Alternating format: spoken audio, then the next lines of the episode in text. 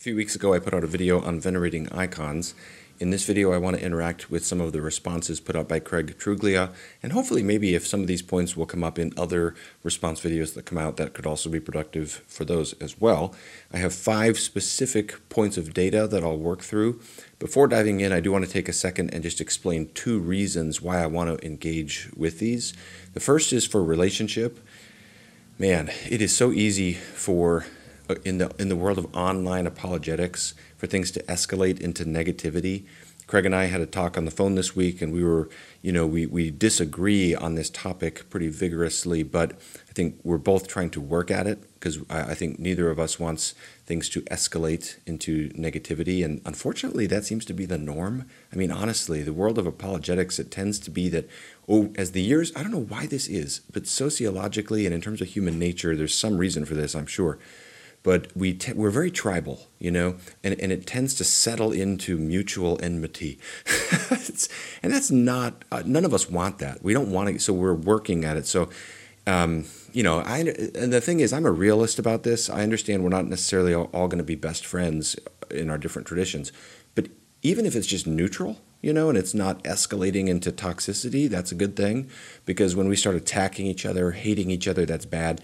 Now, sometimes for that to to retain that, you have to avoid people. I, I block people. I stop talking. I, I sometimes have to say, look, I don't think we should talk anymore about this because sometimes you realize productive dialogue is not going to be possible for whatever reason.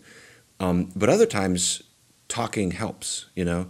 And Craig has expressed a concern that I haven't given his arguments enough consideration, and I've become more aware that he really I think you know is, um, concerned that I haven't kind of engaged with some of the things he said in a dialogue we had a little over a year ago. So I thought maybe it could help to just work through these, just talk through them, you know, and give my take on them. What I'll really try to do here is is communicate respectfully, so that we don't have any further escalation in terms of where we disagree, in terms of it getting negative. But I also want to lay out my concerns and disagreements openly and honestly and uh, you know sh- showing courtesy wherever you can but also not shying away from working through things. That that is what i have in mind when i talk about irenicism being aiming for peace. It's not an avoidance strategy. It's more let's argue in the spirit of james 3.17 i'll put this verse up because it's so good as a target to aim for. Of course we're all going to fall short in this so i'm not saying this is what we we're all already doing but this is a great target to aim for. Okay that's the first reason. The second reason is for those seeking along, um, seeking the truth about this topic, because Craig has claimed that I'm refusing to engage them. Uh, what some people experience this as is, oh, Gavin's not being honest with the data. He's being selective. He's he's giving a partial presentation of the data. He's only showing what supports his view. And so you find people in the comments saying Gavin's being dishonest. Now, I don't. I never take that personally. That's just a part of the dynamics. Again, one of those other tough sociological dynamics is the suspicion that comes in, undue suspicion. Man, Satan really gets us with that. When you start being unnecessarily suspicious, that's not good. But that happens all in all directions. By the way, I'm not saying this is for one side or the other. This is just this is just human nature. But um, so I don't take that personally. I totally understand how that is just going to be inevitable for anyone publicly saying anything. I mean, if you say anything about anything in the year 2023, I'm recording this in January of 2023, and you say it publicly, you know, you, you just look out, you know. But that's fine. That's the way it is. But here's the thing: is I I I just uh, for the sake of the truth, for the sake of people understanding the honest because people aren't going to go through and buy Ernst Kitzinger and buy the book by Brubaker and Haldon and Richard Price and read through the Acts and so forth. And so if people get, get this idea that Gavin's misrepresenting the data, that allows them to dismiss me. And honestly, they're not getting the, the truth because I am not misrepresenting the scholarship on this. And I, so I think it's unhelpful if people get that impression. Now, Craig's not said that specifically. So that's what I'm saying right now isn't on, on Craig so much specifically or directly. Uh, it's more just the general because I think people experience this and they're they're seeing Craig bring up like oh this point from Tertullian or or something like this. They're saying Gavin didn't talk about that, so is Gavin be you know that that's the concern. But I just want to, so that's why I work through each of these points. But I do want to explain that again and reiterate this. What I am saying, what I said in my initial video, which I was painstakingly careful to try to be fair in that, is thoroughly conventional in the scholarship. I'm not misrepresenting the scholarship. There is a massive gap between what's just status quo accepted non-controversial in the scholarship on this and then the popular level awareness and consciousness of this issue. I quoted Richard Price in my opening video who said the iconoclast claim that reverence toward images did not go back to the golden age of the fathers, that's between Nicaea I and Chalcedon, still less to the apostles, would be judged by impartial historians today to be simply correct. The iconophile view of the history of Christian thought and devotion was virtually a denial of history. What I pointed out is that is thoroughly standard fare. I referenced the 2021 Brill book, lots of different multi author edition, the initial essay by Mike Humphreys, long essay, uh, references a scholarly consensus about the emergence of icon veneration in the 6th and 7th century. I referenced the older view by Ernst Kitzinger, Peter Brown, and others that it's 6th century, and then the more recent view by Brubaker and Haldon and others that it's 7th century. So, for those who want to say, Gavin, you're misrepresenting the scholarship, I would like to ask if I am being misleading with the data, then the entire scholarship on this point is being misleading on the data, or at least the mainstream bulk of it. Maybe there's an obscure book here or there. Um, in fact, what I did in my opening video is just work through the data points that are the standard front and center issues in the literature. If you read Robin Jensen, he, he's got another article and then a, a contribution to the Brill book.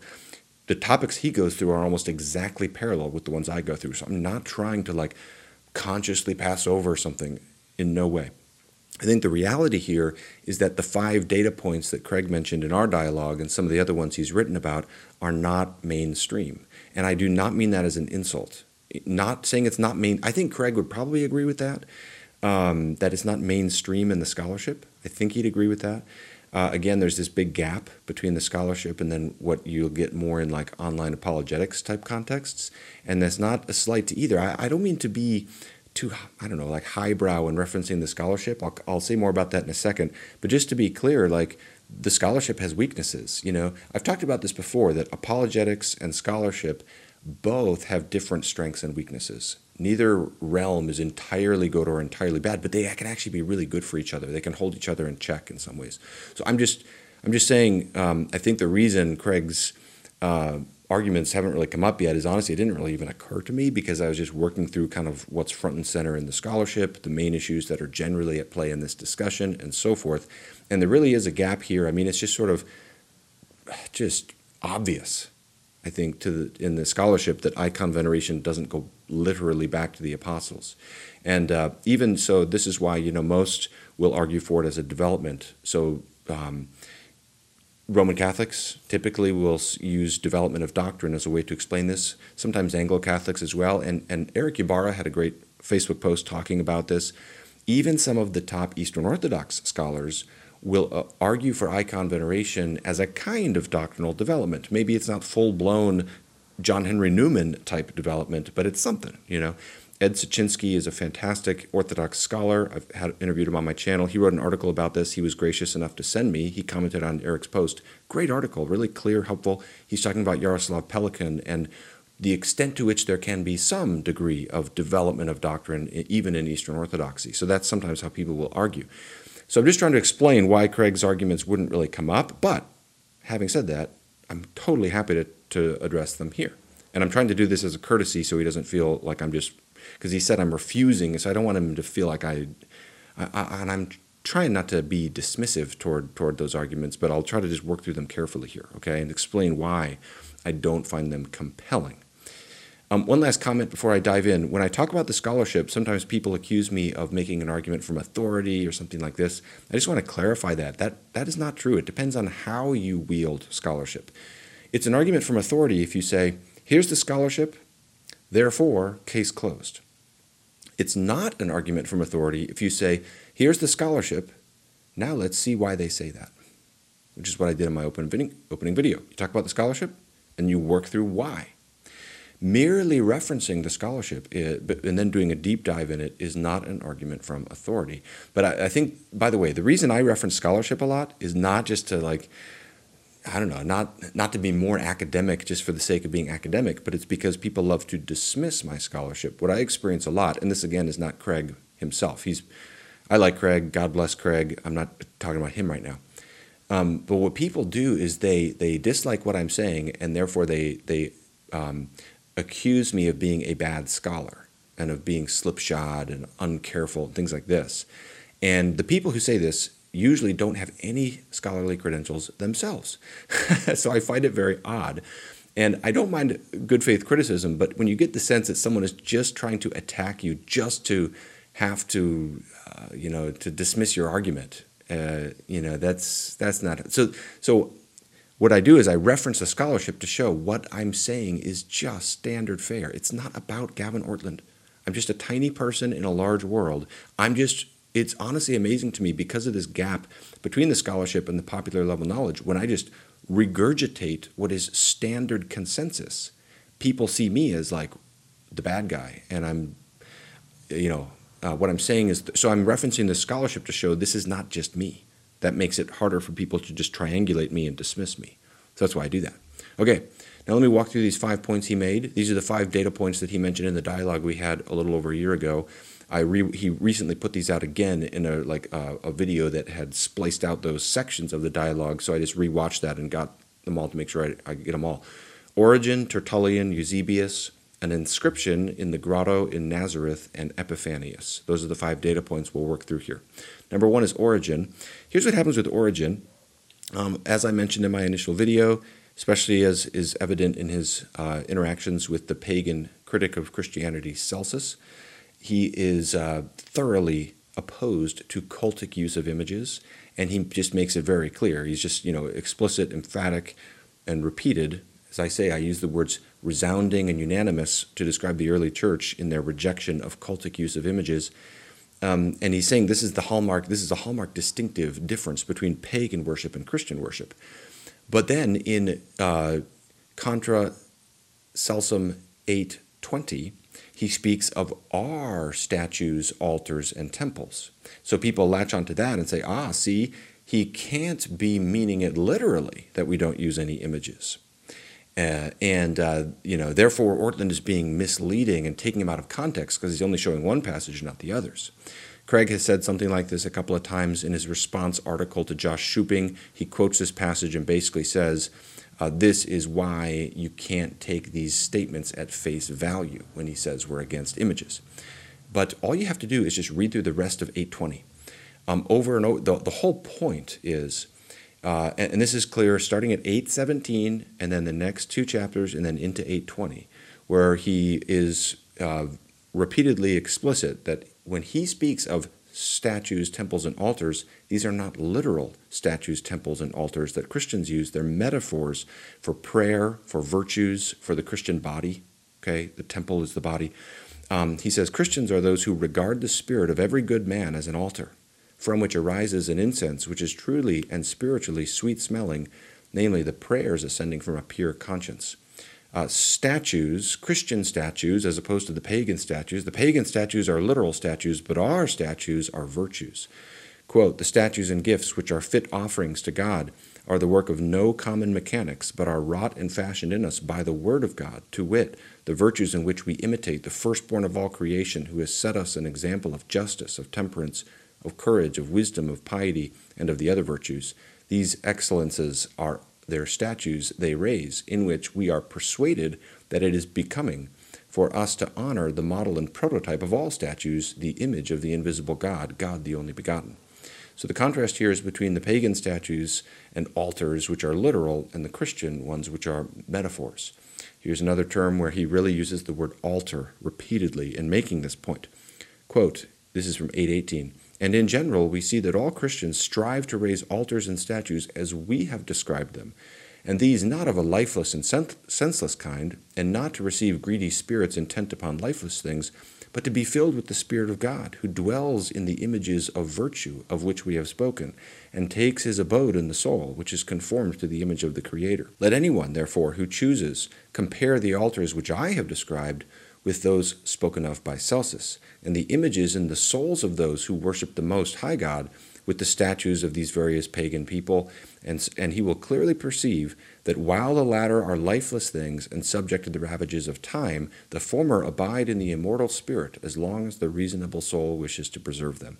He says the same thing for temples and the Christian body in 819, and then the climactic point of all of this, the whole point in 820, is to say this is why Christians have rejected literal statues, altars, and temples, because we have learned from Jesus Christ the true way of serving God, and we shrink from whatever, under a pretense of piety, leads to utter impiety those who abandon the way marked out for us by Jesus Christ.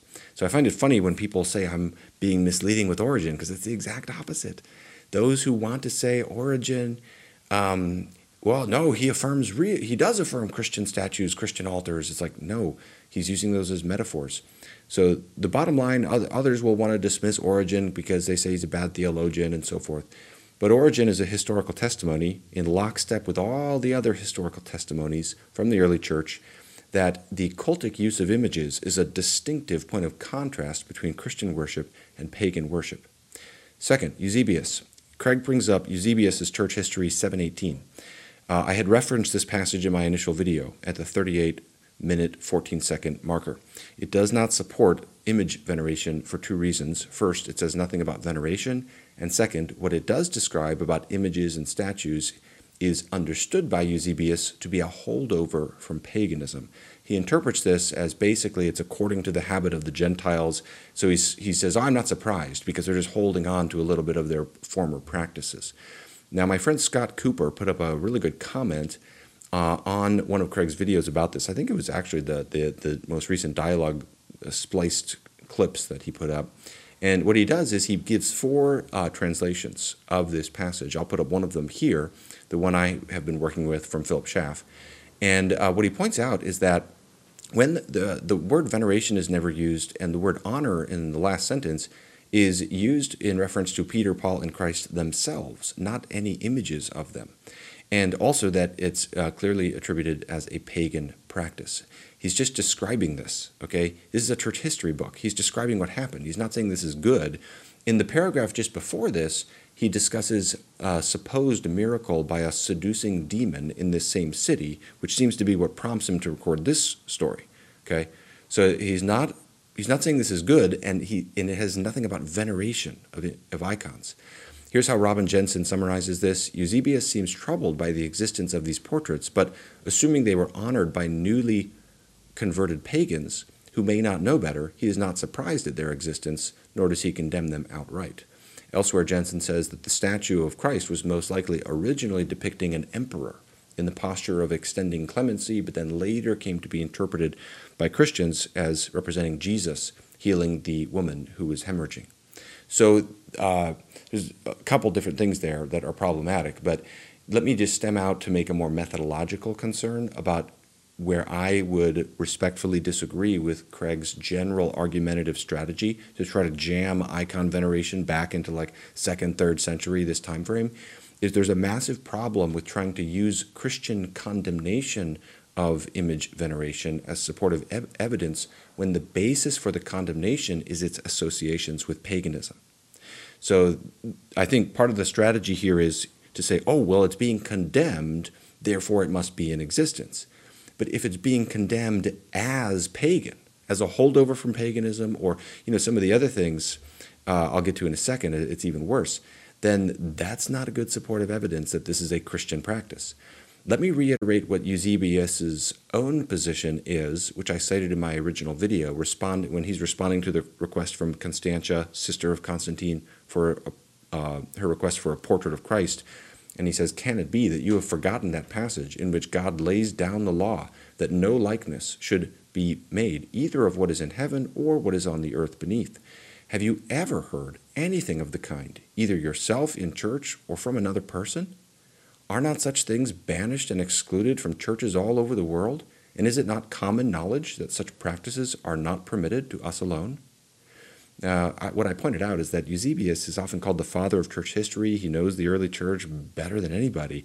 If he's saying it's common knowledge that this is universally condemned, then uh, this is going to result in a problem if you're trying to use his recording of this as a result of a, a, holdover from paganism in this one particular location to try to say, oh, this actually goes back to the apostles.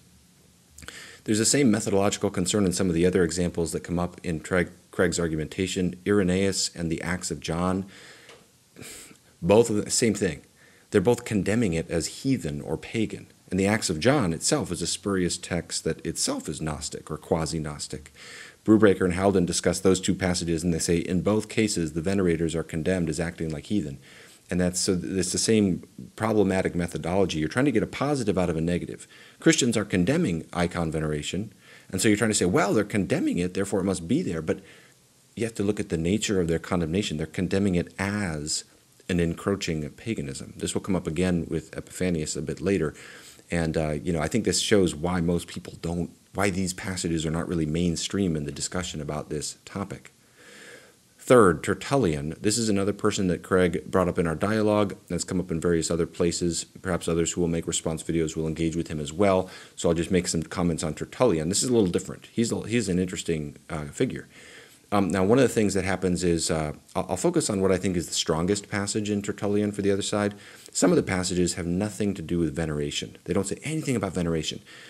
For those following along in this debate, let me encourage you to be discerning in this respect, to be on the lookout for this pivot that happens between iconography and the veneration of iconography. You can't just leap from one to the other without a warrant. So this, but this happens over and over again. It's like clockwork, where we'll say there's no veneration of images in the Bible or the early church, and the response relentlessly will be, "What about the catacomb paintings? What about the temple iconography?" Over and over, this mistake is made, but you can't just pivot from from icons to venerating icons. Similarly, some of the passages in Tertullian aren't about icons. So, and this is another one of the pivots you'll see is from relic veneration to icon veneration, or from the res- respect or honor given to some other physical object to icon veneration. Now, these are not the same. Many of the iconoclasts in the 7th and 8th centuries and into the 9th century were fine with relics. Um, icon, as I explained in my initial video, icons have a very specific theology associated with them concerning figural representation. So, um, you, you, know, what is given to the image passes on to the prototype. This is uh, the idea. So, this is a very specific practice. And you can't just, without warrant, pivot from relics to icons back and forth like this. So that, that, that addresses some of those other passages in Tertullian that, that people might want to bring up. But let me address the one that, that Craig can point to in, in his book on idolatry that I think is a, uh, uh, uh, you know, a reasonable point that should be interfaced with here.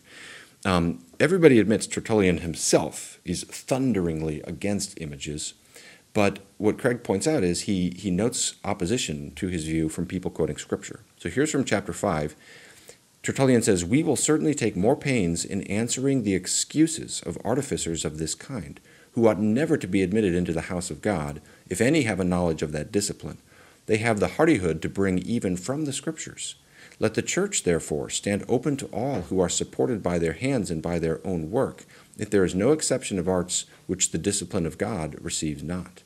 But someone says, in opposition to our proposition of similitude being interdicted, why then did Moses in the desert make a likeness of a serpent out of bronze? And this is a really old fashioned translation, but hopefully you can see the basic idea that people who are building, uh, he calls, uh, well, he calls them artificers, people who are building statues, for example, are appealing to this, to Scripture, like the, the uh, serpent with Moses.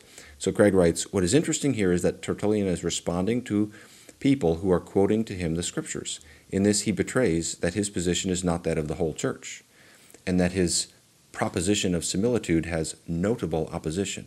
This means there are others with less rigorous stands on religious art.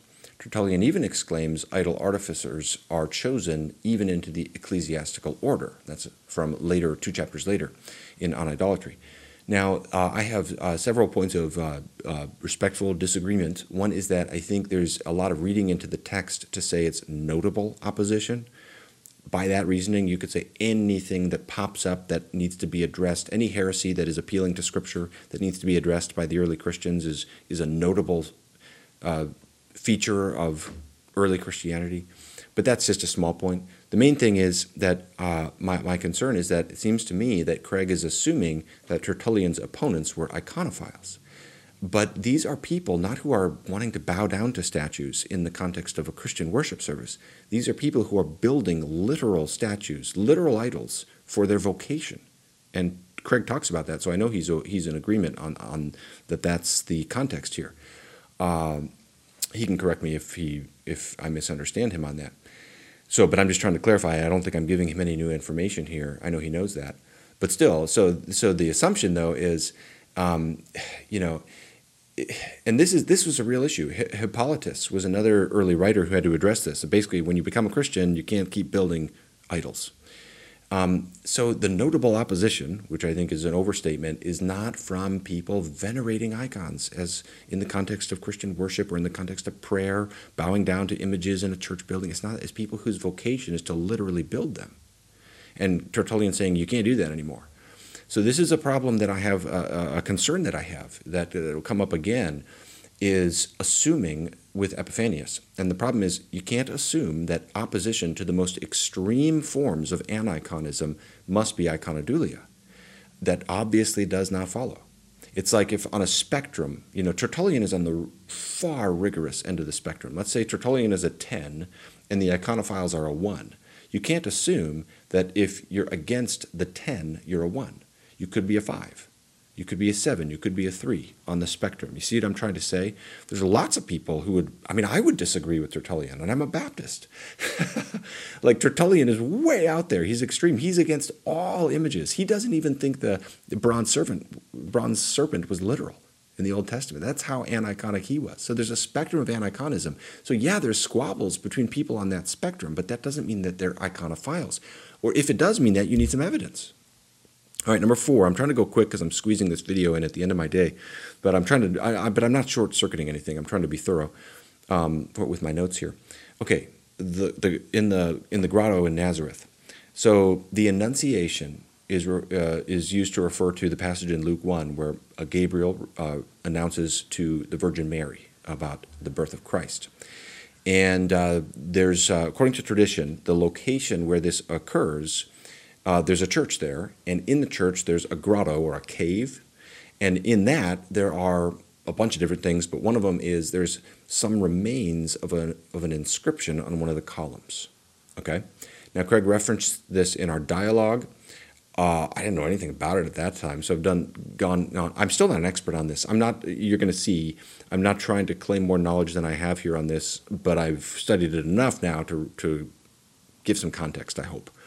Um, so basically, here's what Craig says in his article As recorded by Bigham, that's one of the scholars, at the traditional site of the Annunciation under the Byzantine chapel, that is, the location of the original church, a second or third century image of M, likely Mary, contemporary to both Irenaeus and the Acts of John, has an inscription which states that the image was adorned. He tr- translates the Greek verb there. Now, this is misleading, and so I'd like to try without, I'm sure look, sometimes we I'm not I'm not saying it's intentionally misleading. I you know, we all say things that are misleading at times, but I'd like to give a little more context to what the uh, scholarship is on this.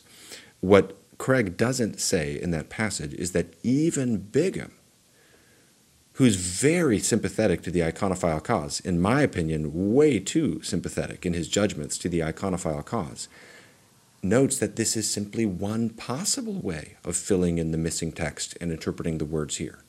He gives multiple translations, not just one, though Craig just shares one of them.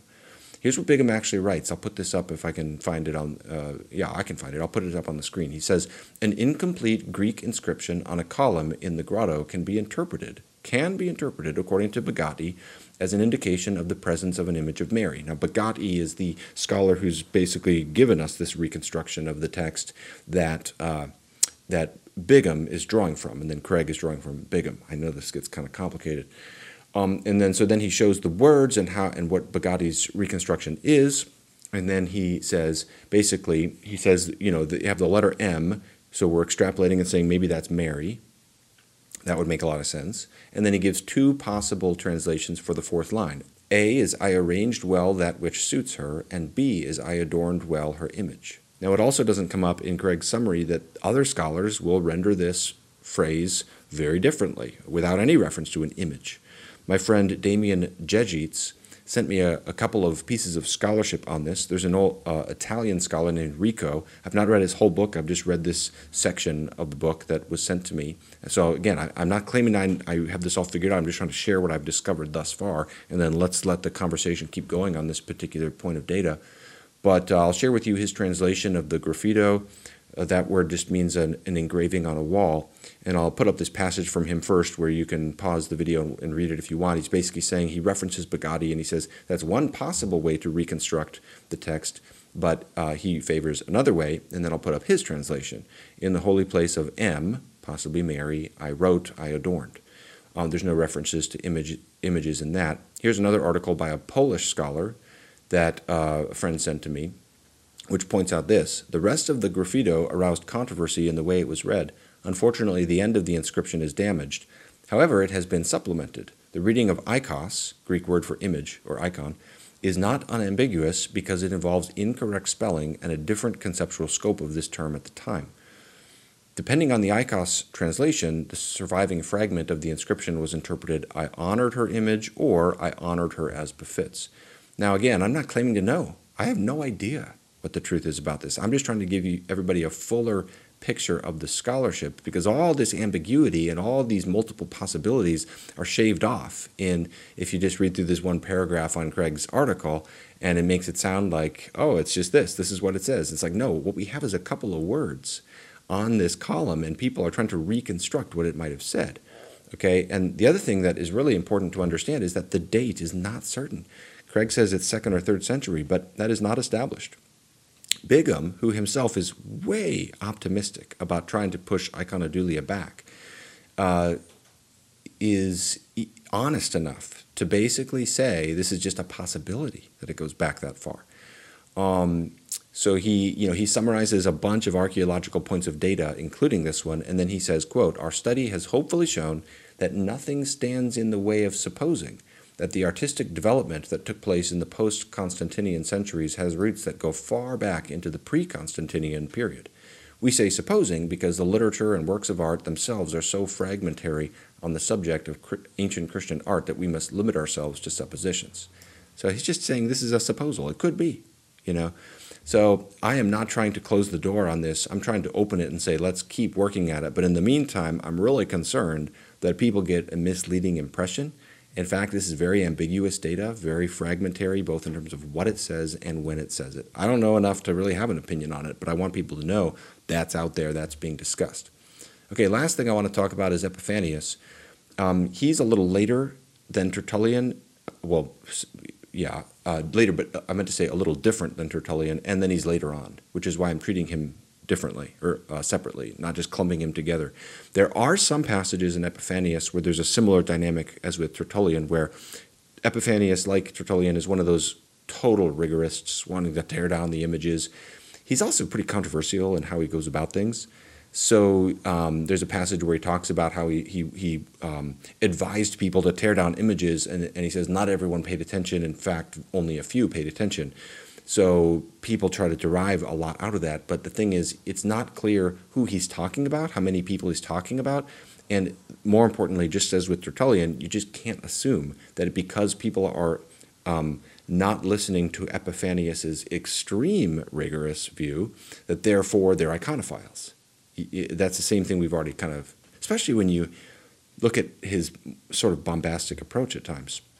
But there is another passage in Epiphanius, which is why I need to treat this a little differently. It's a little different here.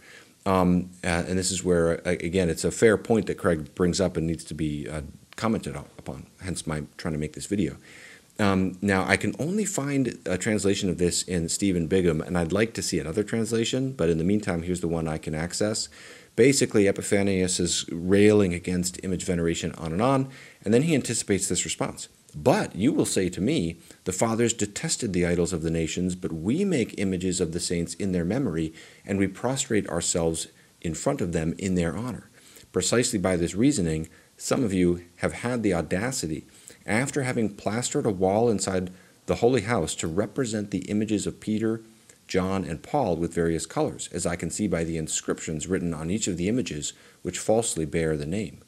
Image these inscriptions have been written under the influence of the painter's insanity and according to his twisted way of thinking.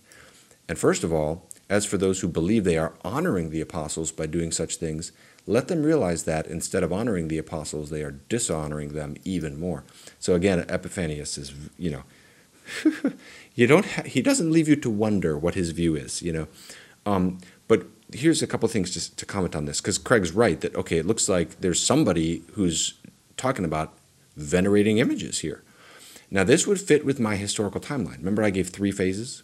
So, Epiphanius is in phase two, late fourth century. This is where there is a temptation that does need to be addressed, and Epiphanius is doing so. So, but here's the problem with trying to say, okay, so now we've got proof that icon veneration is happening because Epiphanius is condemning it. Is the problem with this argument is the whole appeal of Epiphanius's condemnation of icon veneration is who has ever done this. Let me read to you what he says right before this passage. He says, Who among the holy fathers ever prostrated himself in front of a representation made by men's hands, or allowed his own disciples to prostrate themselves in front of it? Who among the saints, having abandoned the inexhaustible treasure, that is, the hope in the knowledge of God, ever had his portrait painted and ordered people to prostrate themselves in front of it? This is, of course, contrary to the claims of Nicaea II, which, which are saying, no, it does go back to the apostles. Here's what he says a little later. During his time on earth, when did Christ ever give the order to make an image of his likeness, to prostrate oneself in front of it, and to look at it? The order itself comes from the evil one so as to dishonor God. So, one of the things you can note is Epiphanius has no sense of this idea that the incarnation somehow changed the rules with respect to the second commandment that's not even on his radar screen as something to address. In fact, he assumes the opposite and asserts the opposite. He says, quote, How can anyone say that God, incomprehensible, inexpressible, ungraspable by the mind, and incircumscribable, can be represented, him whom Moses could not look at? Some people say that since the Word of God became man, born from the ever Virgin Mary, we can represent him as man. Did the Word become flesh so that you could represent by your hand the incomprehensible one by whom all things were made? He also has no awareness of the distinction between veneration and worship. He uses the word prostrate, doesn't seem to even feel a need to defend this or address this. He says, quote, May the gangrene not spread, for God in all the Old Testament and the New Testament suppressed these things, saying exactly, You will prostrate yourself in front of the Lord and you will worship him alone. He goes on and on. You can read this online. You can feel the severity of his concern. He talks about don't bow down to images of angels. He says this is not the apostolic practice. So, my point is this it's a really weak form of argumentation, in my opinion, to say, well, it must be condemned, therefore it's happening, when the specific condemnation proceeds along the lines of nobody's ever done this before.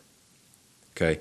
What that suggests is we have an innovation here, starting to be warned against at this time, but one that does not take root, does not become mainstream. As I pointed out, all the way to 600 AD, you see Gregory the Great's counsel uh, as the kind of the dominant strand of teaching. Use images for didactic rather than cultic purposes. They're for teaching, but don't adore them. You know, so it's the contrast at that time for Gregory is still like that. So um, hopefully that helps people kind of follow along with these points in the discussion. Okay, final final comment. This is unrelated to Craig, but just I've seen it elsewhere. I thought, hey, I'm making this video. Other people are going to be engaging with this topic. I've seen this in a lot of comments. Totally fair point, so I wanted to address it here. Just throw it out here at the end. What about the Oriental Orthodox? Now, I am absolutely fascinated by these other Eastern traditions. One of my great goals is I'd love to just learn more. If anybody knows an, an Oriental Orthodox priest or theologian who'd be willing to come on my channel purely for the purposes of uh, dialogue and listening and learning, I would love to do that. If there's somebody who's uh, ecumenical in their approach and would take a, a respectful approach, um, because I'm fascinated by these Eastern traditions, I'm not enough of an expert to say, are there differences of nuance? You know, I've heard people say that the Assyrian church has some differences in how this issue plays out in that context but I don't know. Um, so here's but here's the point I would so what I don't know is is are there little differences of nuance in terms of how this is understood among the Oriental Orthodox icon veneration? Because what people say is, oh, if this isn't a legitimate practice, why would it develop in a church that isn't yoked to Nicaea II, right? So let me address this with a metaphor, and the point of the metaphor is to say formal division does not preclude common development, common culture, common practice. Suppose that California were to split into three states Northern California, Central California, Southern California. So you've got three different states, okay? Um, and then you wait 50 years or you wait 200 years and you look and study all three. Of course, it will not be surprising if they retain lots of similarities of culture, of practice. You know, they're still going to have common trade, they're still going to have common history, common culture, common contact. They're still right next to each other. So this would be basically my way, uh, just to, if people are curious how I address this, to address this point about the the, uh, the development of icon veneration in other Christian traditions, in addition to Eastern Orthodox, Roman Catholic, and then of course the Anglo Catholics, is um, it's just not surprising at all.